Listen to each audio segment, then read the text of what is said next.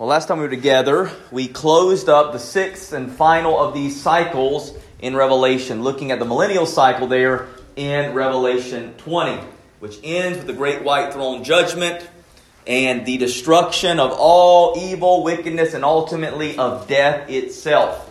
It has been utterly defeated. All of the enemies of God's people, all of the oppressors of God's people, all of the things that brings pain and sorrow to God's people has been fully and completely judged and is now being utterly and eternally tormented and destroyed in the lake of fire. And now we get to the seventh cycle, the final picture of Revelation. After six difficult but short, I say that in quotes, when we say short in Revelation, it is always meant to be understood symbolically. Six difficult and short days of Christ's work of redemption, retribution, and restoration, we now come to the seventh and final eternal day of God's people. A day of eternal rest. As we get the picture of the new heavens and the new earth, where all things have been made brand new. The full inheritance is now given to the Son and to his bride in the completed covenant of redemption. Every promise now brought to pass. Every essence of hope that we find in the canon of Scripture now brought into complete fulfillment. What a joyful day it will be.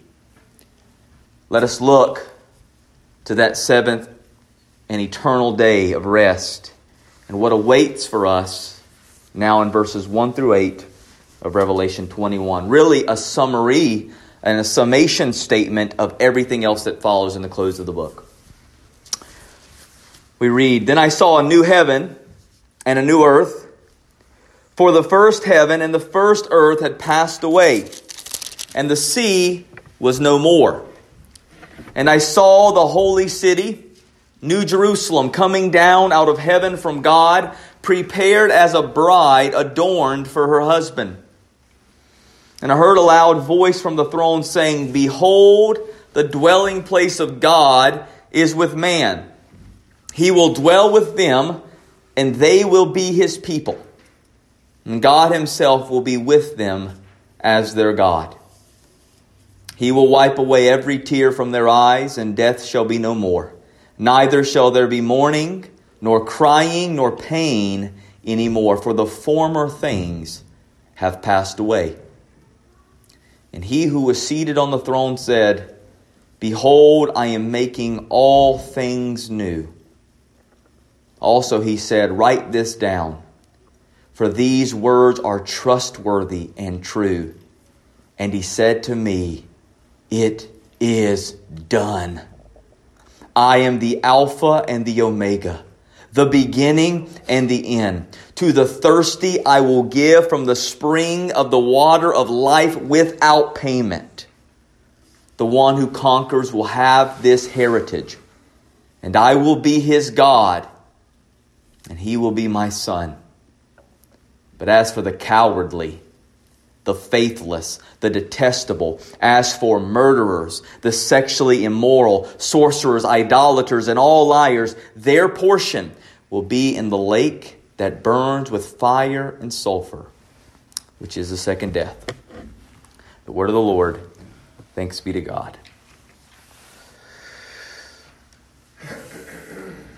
I, I don't like preaching this text.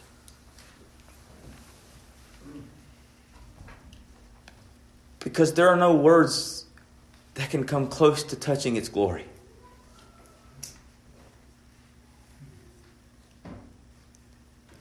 There is nothing I can say to you tonight that makes this picture more glorious than it is, more wonderful than it will be, more delightful than what awaits us. And so I just pray that for the, the next short time that we are together, that you will bear with me as I seek to scratch at the unscratchable, to touch at the untouchable, to preach on the unpreachable, to help you imagine the unimaginable, to put forth to your mind the incomprehensible of the realities of what God has prepared for his people. This is a marvelous picture. And as the Lord said clearly, it is trustworthy and true. If you find yourself struggling in your walk of faith, if you find yourself being wearied by the world, you find yourself being wearied by the weight of your own sin, the only thing I can really give to you tonight is take heart, for this is what awaits you. This is what your king prepares for you. This is what your husband has gone to prepare for his bride. The first thing we see in verses 1 through 2 is the glorious vision. This is the summary of everything else that flows. These first two verses the summary of the place for the bride and the summary of the, the bride herself. So we see the glorious place and we see the glorious bride in these first two verses. We read uh, once again Then I saw a new heaven and a new earth for the first heaven and the first earth had passed away and the sea was no more. So here we get the place. The reality that this is a new heaven and a new earth. It is totally new. It is meant to be understood as, as totally discontinuous from the old one. Brand new, new heaven, new earth, perfectly new, perfectly renovated, perfectly purified.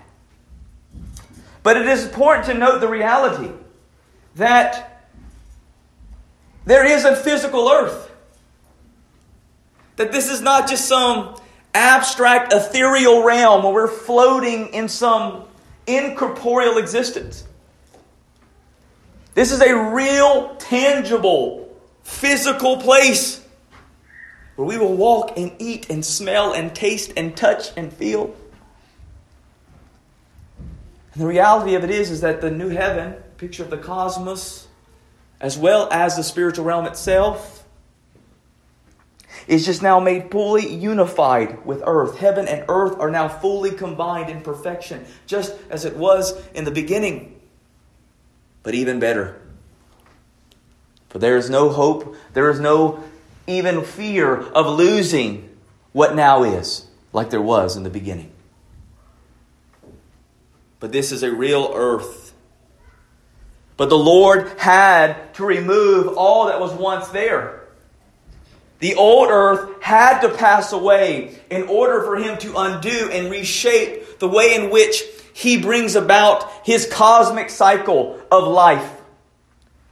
Back in the Noahic covenant in Genesis 8, verse 22, we read, While the earth remains, Seed time and harvest, cold and heat, summer and winter, day and night shall not cease. So, in order for that cycle to be broken and renewed, the old earth itself had to cease, it had to pass away. And this is precisely what God promised to the, through the law and through the prophets, primarily in Isaiah. Isaiah 65 is where we get the fullest picture in the Old Testament of the new heavens and new earth. Isaiah writes in Isaiah 65 17, For behold, I create new heavens and a new earth, and the former things shall not be remembered or come into mind. I believe that this will be one of the ways in which the Lord eliminates all pain and sorrow in the heavens and earth to come.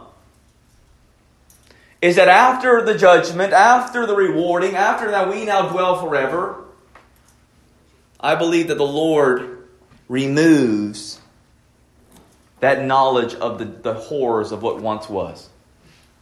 Not that we won't remember His grace and reflect upon that forever. We will bear those marks in His hands. We will see them and behold them and praise Him but that the remembrance, that is holding fast to the guilt and shame of what once, the thoughts of our past failures and frustrations, the, the thoughts of the warfare and the bloodshed and the terror and the horrors of what we see now will be wiped away from our minds. We will not think upon them, they will not be there.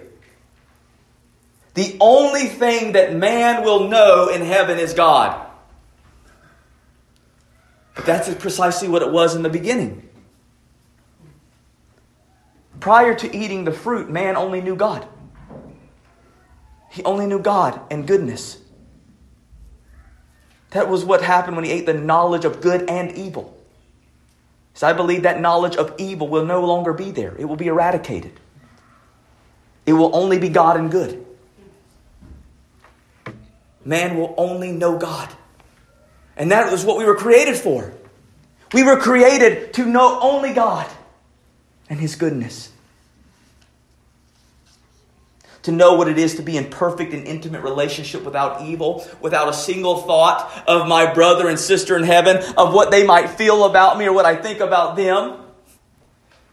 I will only see a fellow image bearer in glory and goodness. We will celebrate together in the glories of God because we will only know Him. He will be our unified vision, our unified heartbeat, the triune God of heaven. There will be no remembrance of the evil which was. That, that part of the fall of knowing the knowledge of good and evil, that, that reality of evil, where we now try to become the standard of what is right and wrong, the standard of what is good and evil, that is now fully eradicated from us. We only know God and we only know good. That will be the new heavens and the new earth. Paul writes of this in Romans 8, 19 through 23, the reality of the new creation. For the creation waits with eager longing for the revealing of the sons of God. For the creation was subjected to futility, not willingly, but because of him who subjected it in hope that the creation itself will be set free from its bondage to corruption and obtain the freedom of the glory of the children of God. For we know that the whole creation has been groaning together in the pains of childbirth until now. And not only the creation, but we ourselves who have the first fruits of the Spirit groan inwardly as we eagerly await for the adoption as sons, the redemption of our bodies. And so, right, in order for these redeemed sons and daughters of God to dwell forever in a physical place in their glorified bodies, they need to live within a glorified earth, a glorified space of physical physicality, right? There will be physical, it will be real glory. It'll be real physical. We'll be walking and eating and tasting and touching and growing and cultivating and working. Yes, you will work in heaven. Work happened before the fall, but it was a work of, of harvesting in what God was producing. It wasn't a toil of labor and difficulty. It was going and reaping the daily produce of what God was providing. That's what it will be in all of its fullness and glory. As the creation now is waiting itself to be renewed and to be glorified and to be purified. That's what every earthquake, every tornado, every hurricane, every thunderstorm is screaming, Oh, come, Lord Jesus, come. That it might be glorified and renewed back to its present state. My friends, we live in Alaska. And there are times as I drive down the road coming here to church or elsewhere, looking at the mountain ranges, I am stunned by the glory of God in His creation. And yet, this is a fallen world. I look through the lenses of telescopes and see the glories of the galaxies beyond us and am moved to praise my Creator. I can't imagine what a non fallen creation looks like. I can't imagine the glories of a creation not subjected to futility. I can't even imagine. This is so important to understand because biblical thought always places man on a redeemed earth, not a heavenly realm removed from earthly existence. There's a reason why our brothers and sisters who are in heaven, who are surrounding the throne of God right now in glorified spirits, are still crying out, How long, O Lord? Because they recognize that in their state of just being a glorified soul, divorced from body, is incomplete. They long for the fullness of the glorification of their bodies as well, and where they can walk in the presence of God for all eternity in the redeemed earth. That picture of a esoteric, disconnected spirit from body is Gnostic. This idea that we're just going to be little fat cherubs floating in heaven playing spiritual harps is totally divorced from biblical teaching. God made us.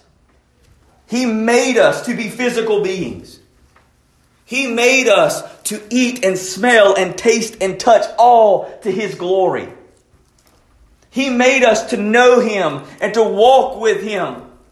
He made us to have dominion over this earth. He made us for that.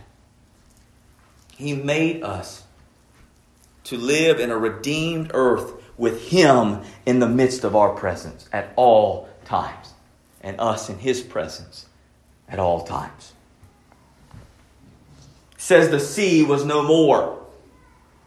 And it's because, as we've seen throughout Revelation, we've had this discussion multiple times. What is the sea in the biblical corpus? It is the place where evil arises. It's where the beast rises in Revelation 13. It is where the wicked nations rise in Daniel chapter 7 verse 3. We read in Isaiah 51:10, was it not you who dried up the sea, the waters of the great deep, who made the depths of the sea a way for the redeemed to pass over? And the ransomed of the Lord shall return and come to Zion with singing. Everlasting joy shall be upon their heads. They shall obtain gladness and joy and sorrow and sighing shall flee away. So not only in the biblical corpus is it a place where wicked arises, a, a place which, which symbolizes chaos and evil, but it is also a barrier for God's people to go and worship Him.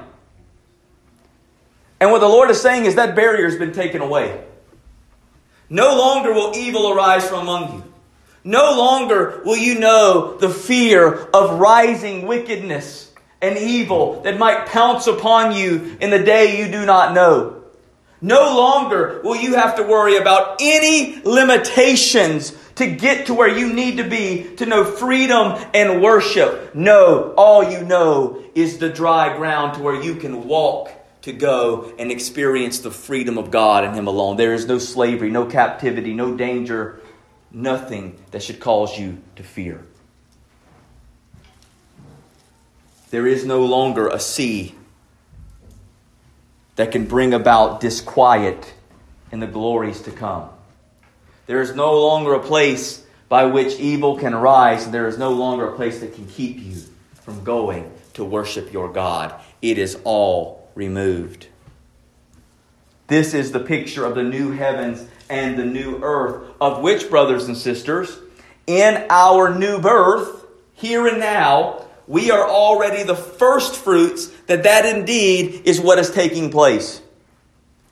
Paul writes this clearly in 2 Corinthians chapter 5 verse 16 and 7 he says from now on therefore we regard no one according to the flesh even though we once regarded Christ according to the flesh we regard him thus no longer therefore if anyone is in Christ he is a new creation the old has passed away, literally died.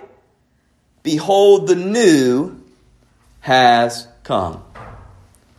We are already the first fruits of the new creation, right? Is it complete? No. But it's important to understand that in, the, in regards to biblical reality,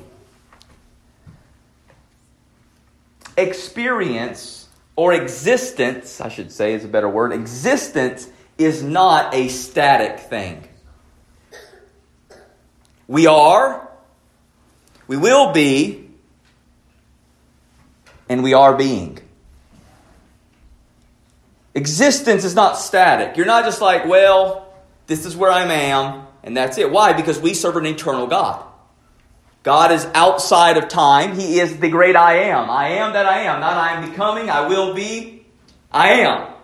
And so our reality in the mind and heart and plan of God is an already established reality. Yet, within time, that existence, that being, is not static. We're all over the place.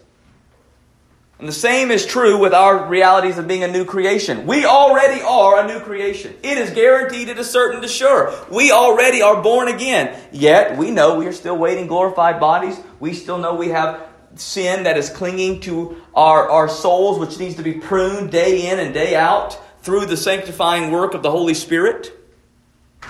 And yet, we are new, crea- new creations in Christ. And what we now perceive by faith, we will then perceive by sight. For now, we walk by faith in the reality that we are new creations. But on this day, we will walk fully by sight. Which is why there will be no more hope, nor faith. There will just be love. Because we now walk fully by sight of the reality of what was declared already for us now in our Christian walk. Then, secondly, we not only see this holy place, this glorious place that the Lord has prepared, we now see the bride, a picture of the New Jerusalem. Now, we're not going to talk too much on this because literally verse 9 through the end of chapter 21 is all about the New Jerusalem. It is all a detailed picture of the bride of Christ, the church. And so this is just kind of a little teaser to, to give some anxiety, to, to give some anxiousness to the heart of the reader to want to know more about this picture of the bride, in which the, the Lord will give us that in verse 9 through the, the rest of the chapter. But for now, we get a little bit of a teaser as to what is the New Jerusalem. We read in verse 2 I saw the holy city, New Jerusalem, coming down out of heaven from God, prepared as a bride, adorned for her husband. Once again, Isaiah 65 is coming to pass here. Isaiah 65, 17, a picture of the new earth. Isaiah 65, 18, a picture of the new Jerusalem. Isaiah 65, 18, but be glad and rejoice forever in that which I create. For behold, I create Jerusalem to be a joy and her people to be a gladness. Right? So the new Jerusalem is clearly here not a literal city but a people. And there are so many situations right throughout Scripture that the people of God are referred to not only as a city, but as Jerusalem herself, the dwelling place of God. When you think of a city, right? We, as the Lord calls us, are a city on a hill. It's his people. Where does Jerusalem sit? On a hill. Right? He was making it clear already, drawing the parallel that we are that city on a hill. But elsewhere, throughout the Old Testament and New Testament, the New Jerusalem, the Jerusalem to come, is seen as the bride of Christ. The first place we see this is Isaiah 52. Awake, awake, put on your strength, O Zion. Put on your beautiful garments, O Jerusalem, the holy city. For there shall be no more come into you the uncircumcised and the unclean. Shake yourself from the dust and arise. Be seated, O Jerusalem. Loose the bonds from your neck, O captive daughter of Zion. For thus says the Lord, you were sold for nothing and you shall be redeemed without mercy or without money. For thus says the Lord God, my people went down at the first into Egypt to sojourn there, and the Assyrian oppressed them for nothing. Now therefore, what have I here, declares the Lord, seeing that my people are taking away for nothing their rulers well, declares the Lord, and continually all the day my name is despised. Therefore, my people shall know my name. Therefore, it is that day that they shall know that it is I who speak here I am. How beautiful upon the mountains are the feet of, of him who brings good news, who publishes peace, who brings good news of happiness, who publishes salvation, who says to Zion, Your God reigns. The voice of your watchmen, they lift up their voice. Together they sing for joy. For eye to eye they see the return of the Lord to Zion. Break forth together into singing, you waste places of Jerusalem. For the Lord has comforted his people. He has redeemed Jerusalem. The Lord has bared his holy arm before the eyes of all the nations, and all the ends of the earth shall see the salvation of our God. Isaiah 52 is laying out everything we saw in Revelation 20. A picture of the fact that the Lord will come to redeem his Jerusalem, redeem his bride, who is called to prepare herself in holy garments, to arise from the dust, And how will she be gathered? She will be gathered through the feet of those who go and proclaim good news. Blessed are those who proclaim the feet of good news, which is right out of Romans 10. So Paul quotes. We saw that this morning. How shall faith come but hearing and hearing the word of Christ? And after she is gathered, the Lord will return against all those who despise her. And he will make his salvation of her known to the ends of the earth. It's what we've seen and here that redemption is now full and final of his holy Jerusalem. This Jerusalem is seen as coming down from heaven. Why? It's because right now that's where the bride of Christ is. She is in heaven with him right now, waiting to come and to, to stay in her eternal place which he has prepared for her in the new heavens and new earth. She is the Jerusalem from above.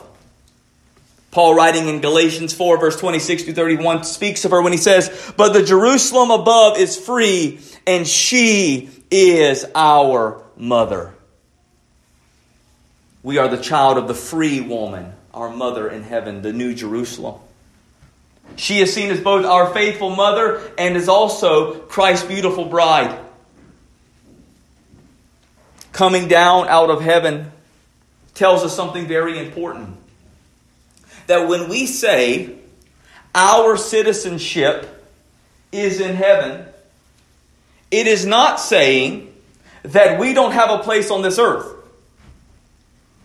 When Paul says for our citizenship is in heaven in Philippians 3:20, he's referring to our place in this world. We don't belong to this present world. And when the Bible speaks of the world, right, it's often meaning both many different things. Sometimes it means every single person in the world. Sometimes it means the age of the, the world. Sometimes it means the, the sense of the spirit of this age and the world, the fallenness of the world, that which is antithetical to God. And, and that's really what he's talking about. Our citizenship is with the Lord, where he is. But when he comes and makes things new, we will come down, dressed and adorned as the pure and perfect bride of Christ, clothed in immense glory and righteousness. And we will come to our eternal dwelling place, our eternal home in glory in the new earth, where we will dwell forever in his presence. Hebrews chapter 12, verse 22 through 24 but you have come to Mount Zion and to the city of the living God, the heavenly Jerusalem, and to innumerable angels in festal gathering, and to the assembly of the firstborn who are enrolled in heaven, and to God, the judge of all, and the spirits of the righteous made perfect, and to Jesus, the mediator of a new covenant, and to the sprinkled blood that speaks a better word than the blood of Abel. Here we have those who have been washed by the blood of Christ and why does it say that his, his blood speaks better testimony than that of Abel? Because what did Abel's blood cry out? Guilty. Death. Wickedness. It cried out for justice. But the blood of Christ and those who are covered by it cries out salvation, forgiveness. And that is what we are adorned with forever as the New Jerusalem, which comes down from heaven, adorned in the perfect raiment of glory to dwell forever in the new heavens and new earth. We are prepared as a bride, it says. Isaiah 62, 1 through 5. For Zion's sake I will not keep silent, and for Jerusalem's sake I will not be quiet, until her righteousness goes forth as brightness and her salvation as a burning torch. The nations shall see your righteousness and all the kings your glory, and you shall be called by a new name that the mouth of the Lord will give. You shall be a crown of beauty in the hand of the Lord, and a royal diadem in the hand of your God. You shall be no more termed forsaken, and your land shall no more be termed desolate, but you shall be called my delight is in her. And your land married. For the Lord delights in you, and your land shall be married. For as a young man marries a young woman, so shall your sons marry you. And as the bridegroom rejoices over the bride, so shall your God rejoice over you. We've been brought down to the place that our bridegroom has prepared for us. The marriage has happened. Now he brings us to the home where the consummation of his glory will be had forever in perfect splendor.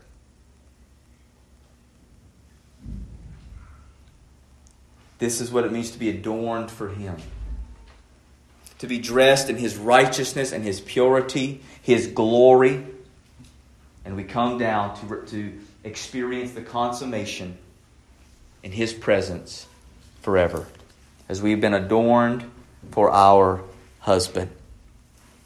We've already saw this in the marriage supper of the Lamb in, Re- in, Revelation 19, which is a recapitulation, but how we get a clearer picture of what this adorning for. This adorning is required in order for us to forever experience the glories of where we are and where we will be in the new heavens and earth. And now we see that the bridegroom, his perfect cleansing, sanctifying work for his bride, has now come to pass. Ephesians chapter 5 verse 25 through 27. Husbands, love your wives as Christ loved the church and gave himself up for her. That, she, that he might sanctify her, having cleansed her by the washing of water with the word, so that he might present the church to himself in splendor, without spot or wrinkle or any such thing, that she might be holy and without blemish. And this is the day of that presentation. And she is now prepared and brought forward to him in all glory. And he will delight in her forever. Ezekiel chapter 16, verse 8 through 10. When I passed by you again and saw you, behold, you were at the age of love. And I spread the corner of my garment over you and covered your nakedness. I made my vow to you and entered into a covenant with you, declares the Lord God, and you became mine.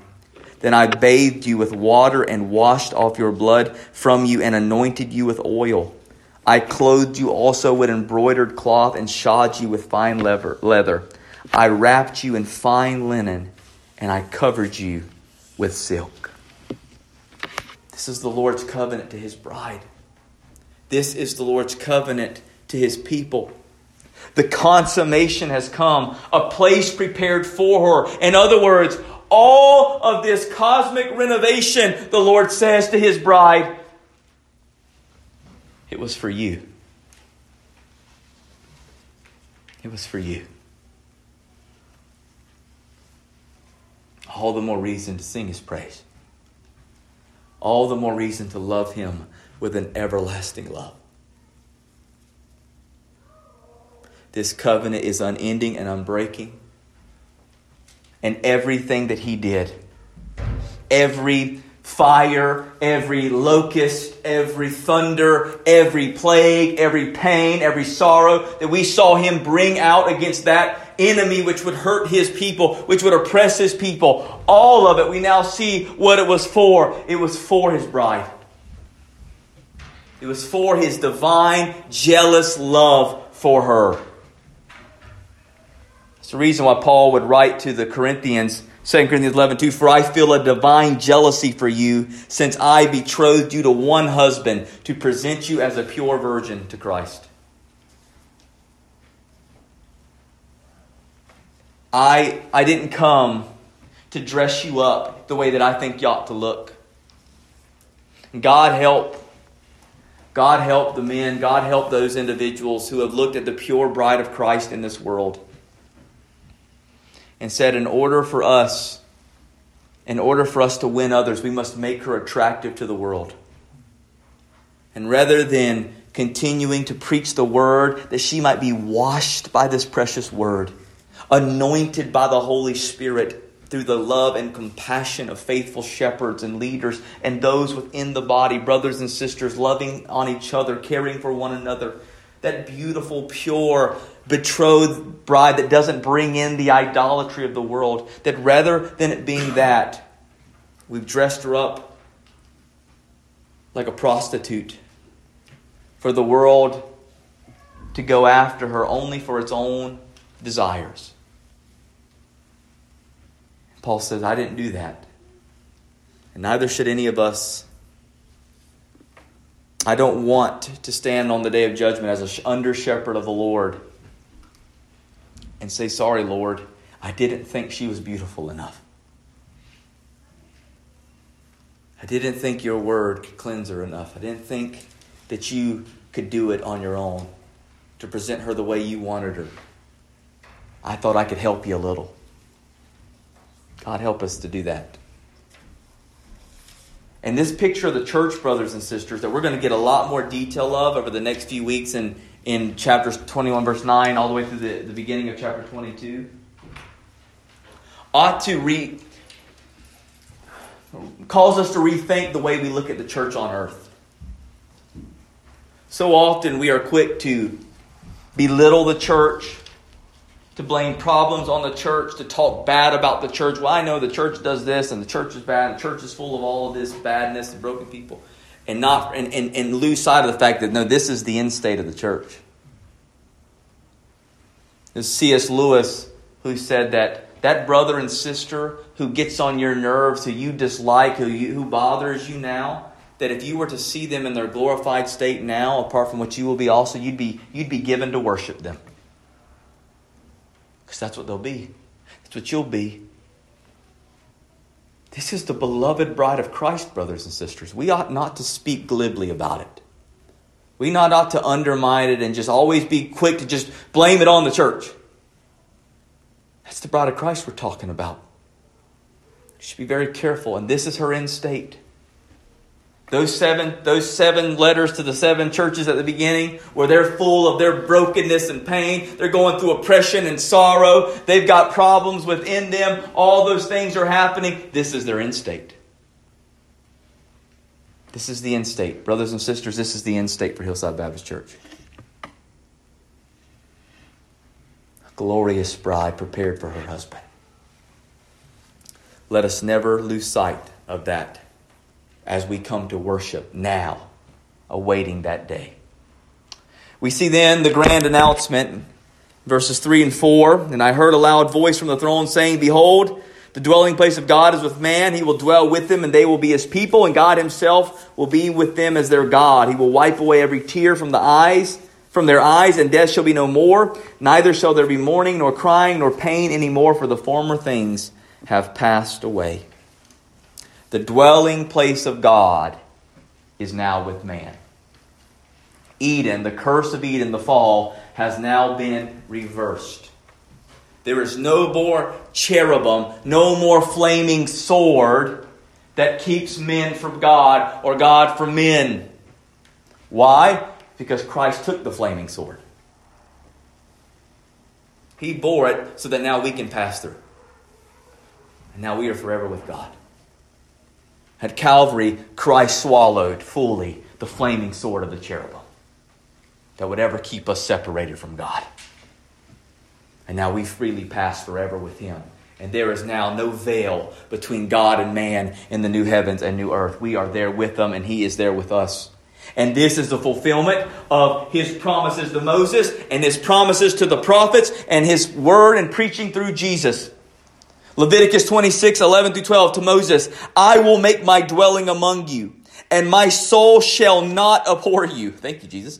And I will walk among you and will be your God, and you shall be my people. Ezekiel 37, 27, the promise of the new covenant. My dwelling place shall be with them, and I will be their God, and they shall be my people. Isaiah 66, 22. For as the new heavens and the new earth that I make shall remain before me, says the Lord, so shall your offspring and your name remain. The dwelling place of God is with man a restoration of what was lost and what has been typified through the tabernacle and the temple is now there forever. And it's not just a, reality of the Spirit dwelling in us, of Jesus living within us and working through us. It is real in His presence, in His midst, with no separation, the fullness thereof, not merely just a portion of it. We just have a portion of the Spirit now, a portion of the presence of God as His temple. But then we will know the fullness of it. We will know the fullness of Him in, in us, around us, on the throne before us. He will be everywhere. The fullness of the triune God will be before us and in us at all times. We will know nothing but the immensity of His presence. It will be Emmanuel forever. Matthew 123, Jesus is told that his name will be Emmanuel, for God is with us. And what he came to begin, he will finish with absolute permanence. He will be with us forever. Forever. Never to be lost again. Never to be taken from us. Never to be separated again from His people. He will be our God, and we will be His people. I love this.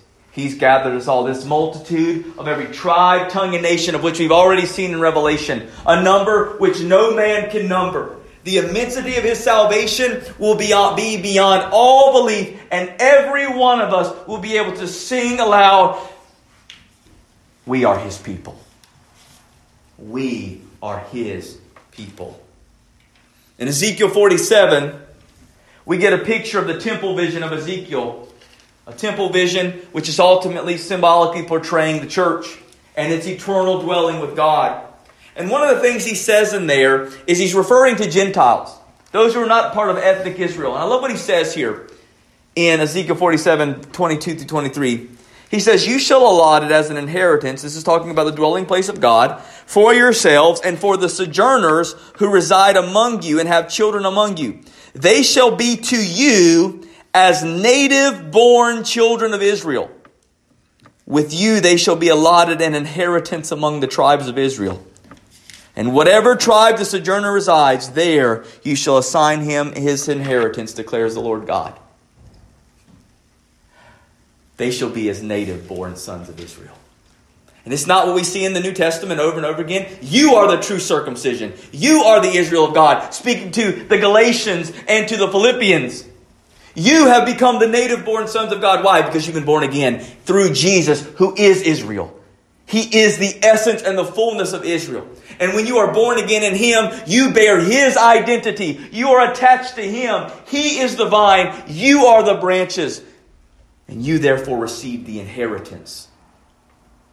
So, we do not argue with the dispensational view regarding the fact that all of God's promises to Israel will come to pass. We just say they will come pass to the true Israel of God, which is a people from every tribe, tongue, and nation, grafted into the true Israel himself, Jesus Christ.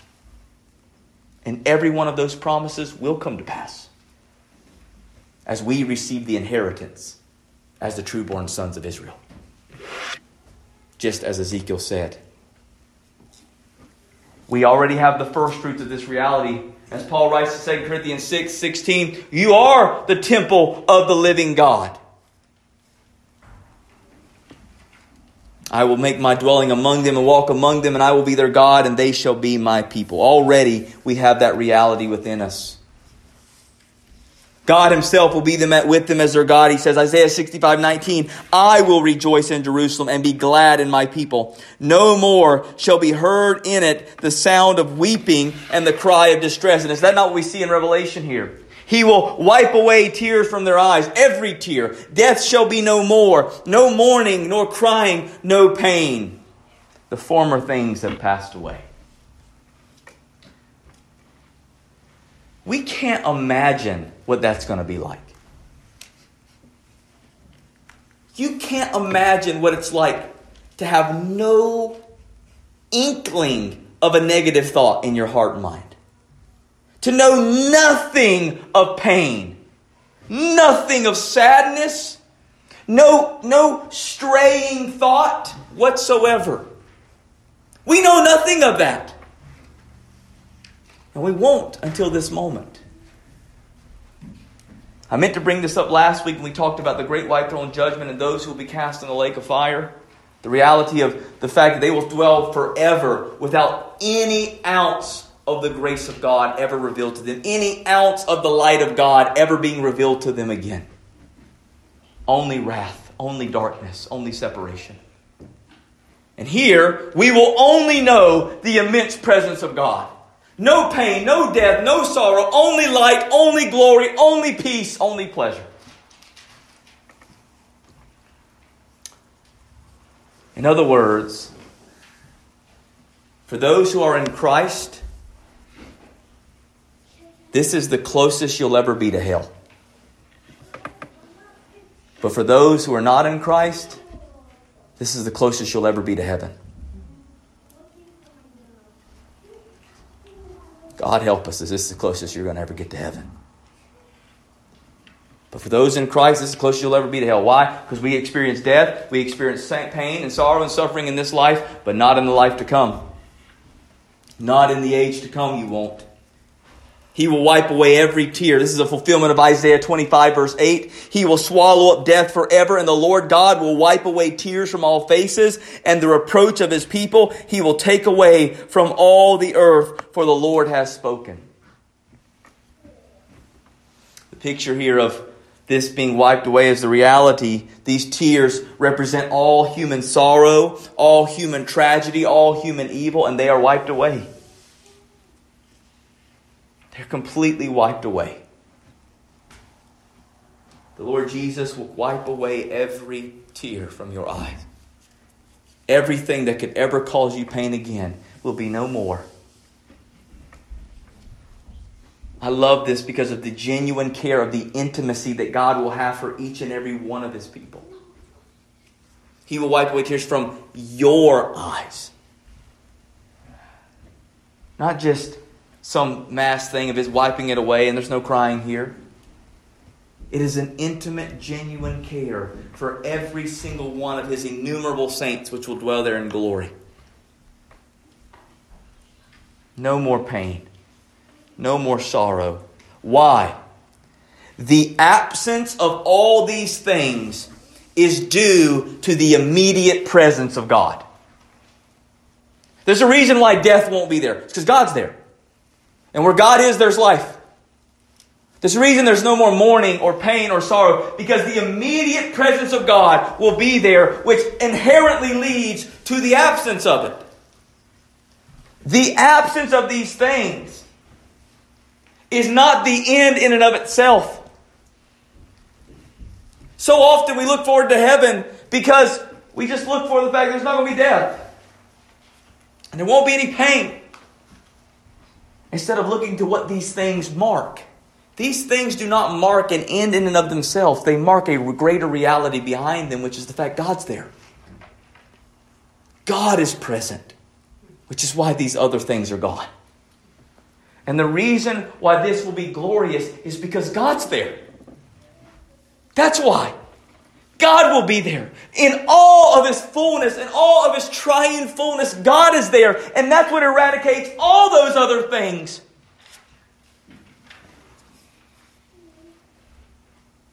God is the end to the glory. Everything else is just a beautiful overflow of it. A beautiful sprinkle on the immense cupcake of God's incredible glory and presence that will be there with us. Isaiah 35 10, and the ransom of the Lord shall return and come to Zion with singing.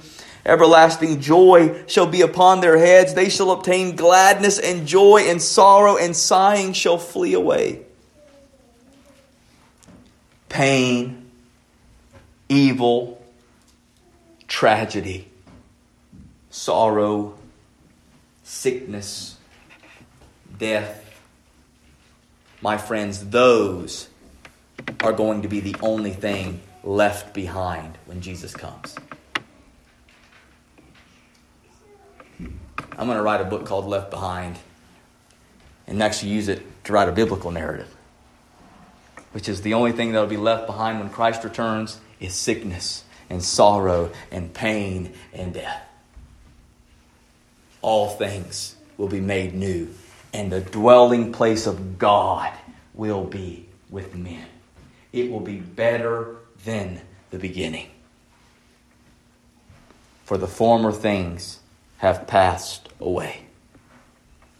And then the Lord, closing, gives us a divine guarantee. We hear the words of the Lord Himself speaking from the throne here in verses 5 through 8. And He was seated on the throne said, Behold, I am making all things new. And He said, Write this down, for these words are trustworthy and true. And He said to me, It is done. I am the Alpha and the Omega, the beginning and the end. To the thirsty I will give from the spring of the water of life without payment. The one who conquers will have this heritage, and I will be his God, and he will be my son. But as for the cowardly, the faithless, the detestable, as for the murderers and the sexually immoral, sorcerers, idolaters, and all liars, their portion will be in the lake that burns with fire and sulfur, which is the second death. So here we get a divine guarantee from the words from the mouth of the Lord Himself sitting on the throne.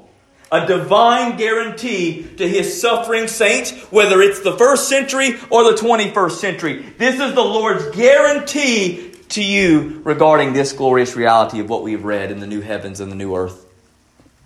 He says, Behold, I am making all things new. All things. This is a complete cosmic renovation. Write this down, for these words are trustworthy and true. In other words, he wants to make abundantly clear this glorious vision is not wishful thinking on behalf of John. This is not something that he's crossing his fingers and just trying to, to lull his people and saying, hey, just keep going and, and, and maybe it's going to work out in the end. No, this, the reality that He will make all things brand new. That He will remove all things which oppress and cause pain and sorrow to His people. That He will adorn His bride in immense eternal glory forever, where she will walk in the immediate presence of God forever, is not wishful thinking, it's trustworthy and true. So, weary saint, take heart. This is your guaranteed outcome. This is not wishful thinking for suffering saints. This is an absolute guarantee to the disciples of Christ.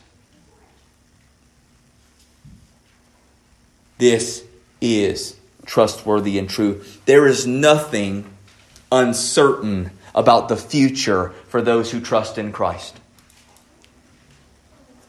There are a few things in your life that I can say you can be absolutely certain of. This is one of them.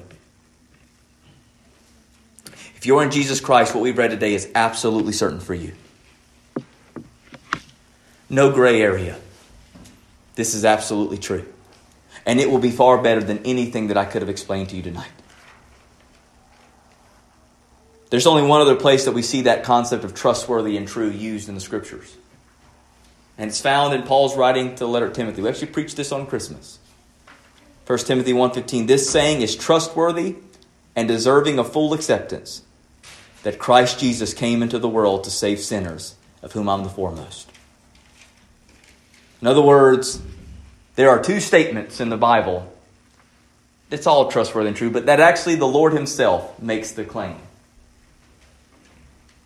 First, that Christ came to save sinners.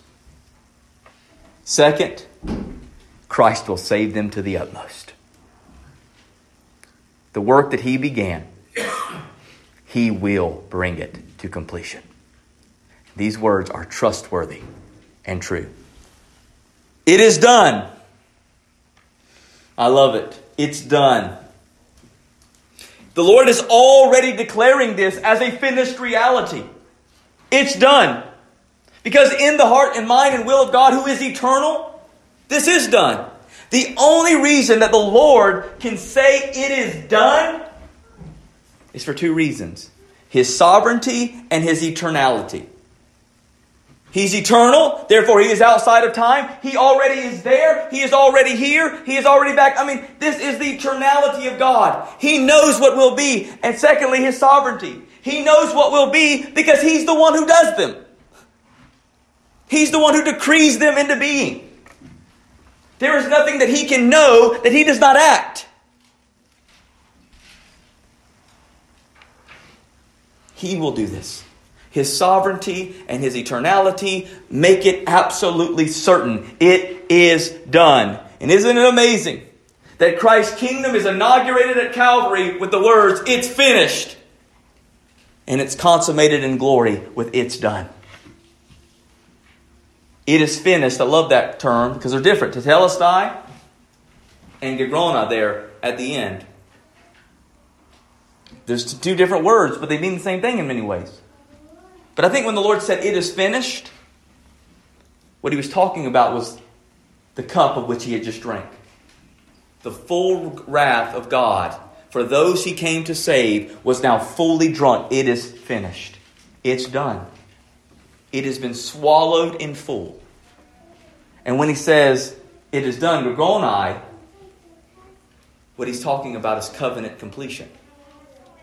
It's done. The fullness of the covenant of redemption has been accomplished, and my bride is saved forever. I am the Alpha and the Omega, his eternality. To the thirsty, I will give from the water of life without payment. I love this reality. Because remember what the punishment is for the wicked? They will drink of the cup of God's wrath forever. But for those in Christ, they will drink from the cup of living water forever. And notice what he says without payment. Grace. All eternity will be marked by the song Amazing Grace without payment. It is freely offered day and night for those who are in Christ. Why? Because he drank all the wrath that was designated for you. And so now he offers you the rivers of living water, which is himself. We see that in John chapter 4, verse 10, right? When he says to the woman at the, the well. If you knew the gift of God and who it is that's saying to you, Give me a drink, you would have asked him, and he would have given you living water. This is the Good Shepherd who leads us to the streams of water where we are nourished forever, for all eternity, given his life giving water, never to know spiritual famine or drought again. Everything that our soul needs to be refreshed forever will be abundantly supplied by Christ. You will never know want again. The one who conquers will have his heritage. Remember, this goes all back to those seven letters. If you are faithful until the end, if you persevere in the faith, this is your inheritance. You will have it. You will have it. If you press into Christ and faithfully live unto Him unto death, this is your reward. It's life. It's life everlasting with Him for all eternity on a new heaven and new earth. You will, he will be your God and you will be His Son. That is first given to David in the Davidic covenant. And now, what Christ has provided is to now give it to all of us who he has now given us rights to be called sons and daughters of the living God. Romans chapter 8, verse 14 through 17. For all who are led by the Spirit of God are sons of God. For you did not receive the spirit of slavery to fall back into fear, but you have received the spirit of adoption as sons by whom we cry, Abba, Father. The Spirit Himself bears witness with our spirit that we are children of God, and if children, then heirs, heirs of God, and fellow heirs with Christ, provided we suffer with Him in order that we may be also glorified with Him. That's why Paul says this light momentary affliction is working in us an eternal weight of glory beyond all comprehension. Count it all joy, brothers, when you come across various sufferings and afflictions. Why? Because you know that as you are suffering for Christ and in Christ, you will be glorified in Him. Because this inheritance of glory is yours in Christ. This is our inheritance, brothers and sisters. This is the inheritance for every born again believer in Christ. But just to give one final warning to the reader he leaves a, a vice list now those who are left out. I like what he begins with the cowardly. Oftentimes that, that, that may seem to shake us up. What does he mean by that? means by those who are given to the fear of men. Fear and afraid to, to follow through, that they might lose their life, that they might have to give up something, that they might be called out in their sin and wickedness. Whatever that fear may be, it keeps them from living in faith to Christ, to stepping in faith to Christ. The fear of men, the fear of loss, the fear of the world. And it keeps them from the only source of life they could ever have. The faithless. Those who refuse to live in faith, those who refuse to follow Christ, those who refuse to embrace the knowledge of God written upon their heart and to fully embrace faith in Christ and Him alone. The detestable, those who are given over to their depravity, who go after time and time again the passions of the, the, the flesh and the lust of the eyes. The murderers, both in heart and in deed. The sexually immoral. You name it. If it is anything that is outside the parameters of Genesis 2:24, one man, one woman within covenant marriage, it's sexually immoral. Pornography, homosexuality, polyamory, polygamy, you name it. If it's outside of that, it's sin.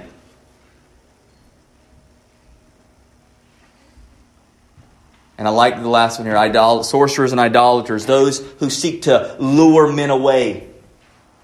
Whether it be drugs, false teaching, those who seek to lure others away in deception from God. And then the very last one is liars.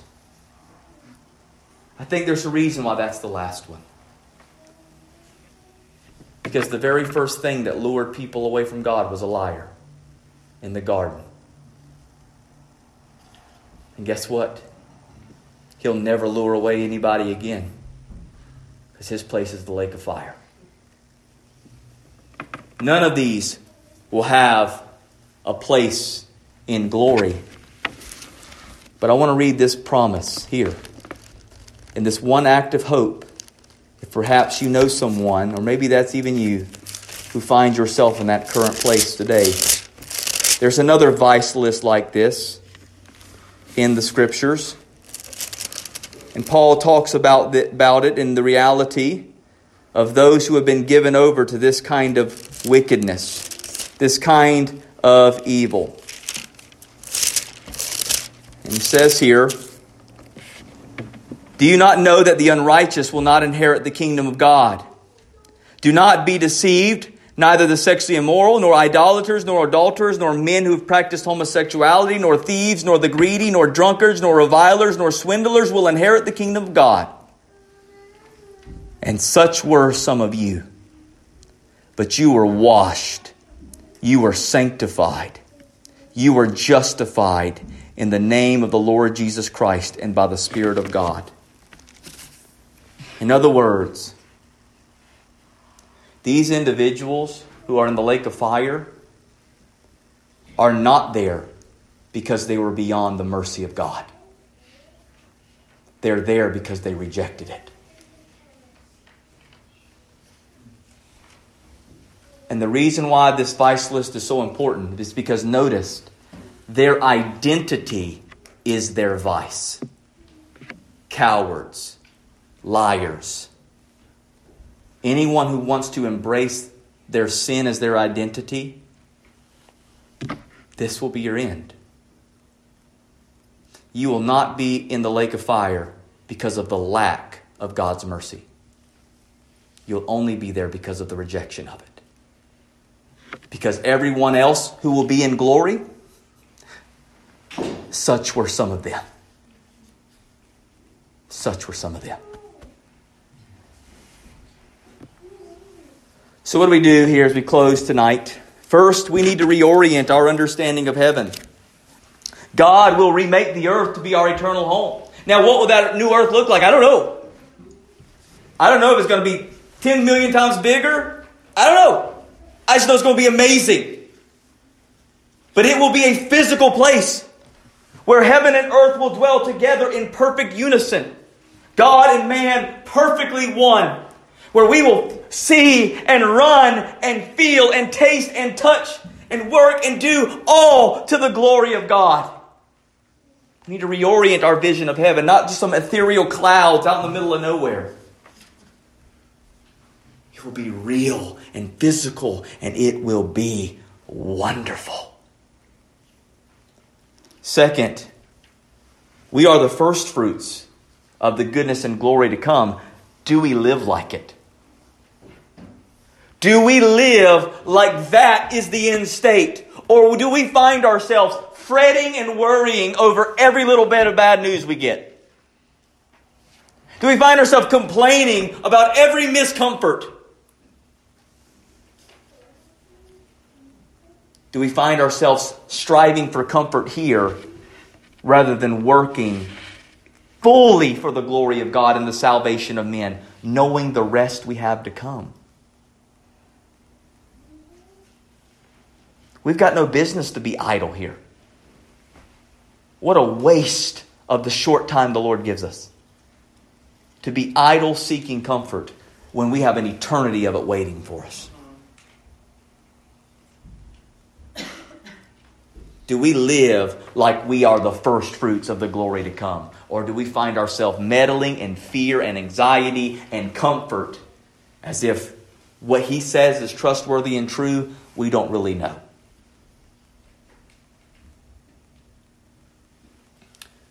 My friends, the intimacy we will have with God is beyond all comprehension. I don't know what it's going to be like to see Him face to face.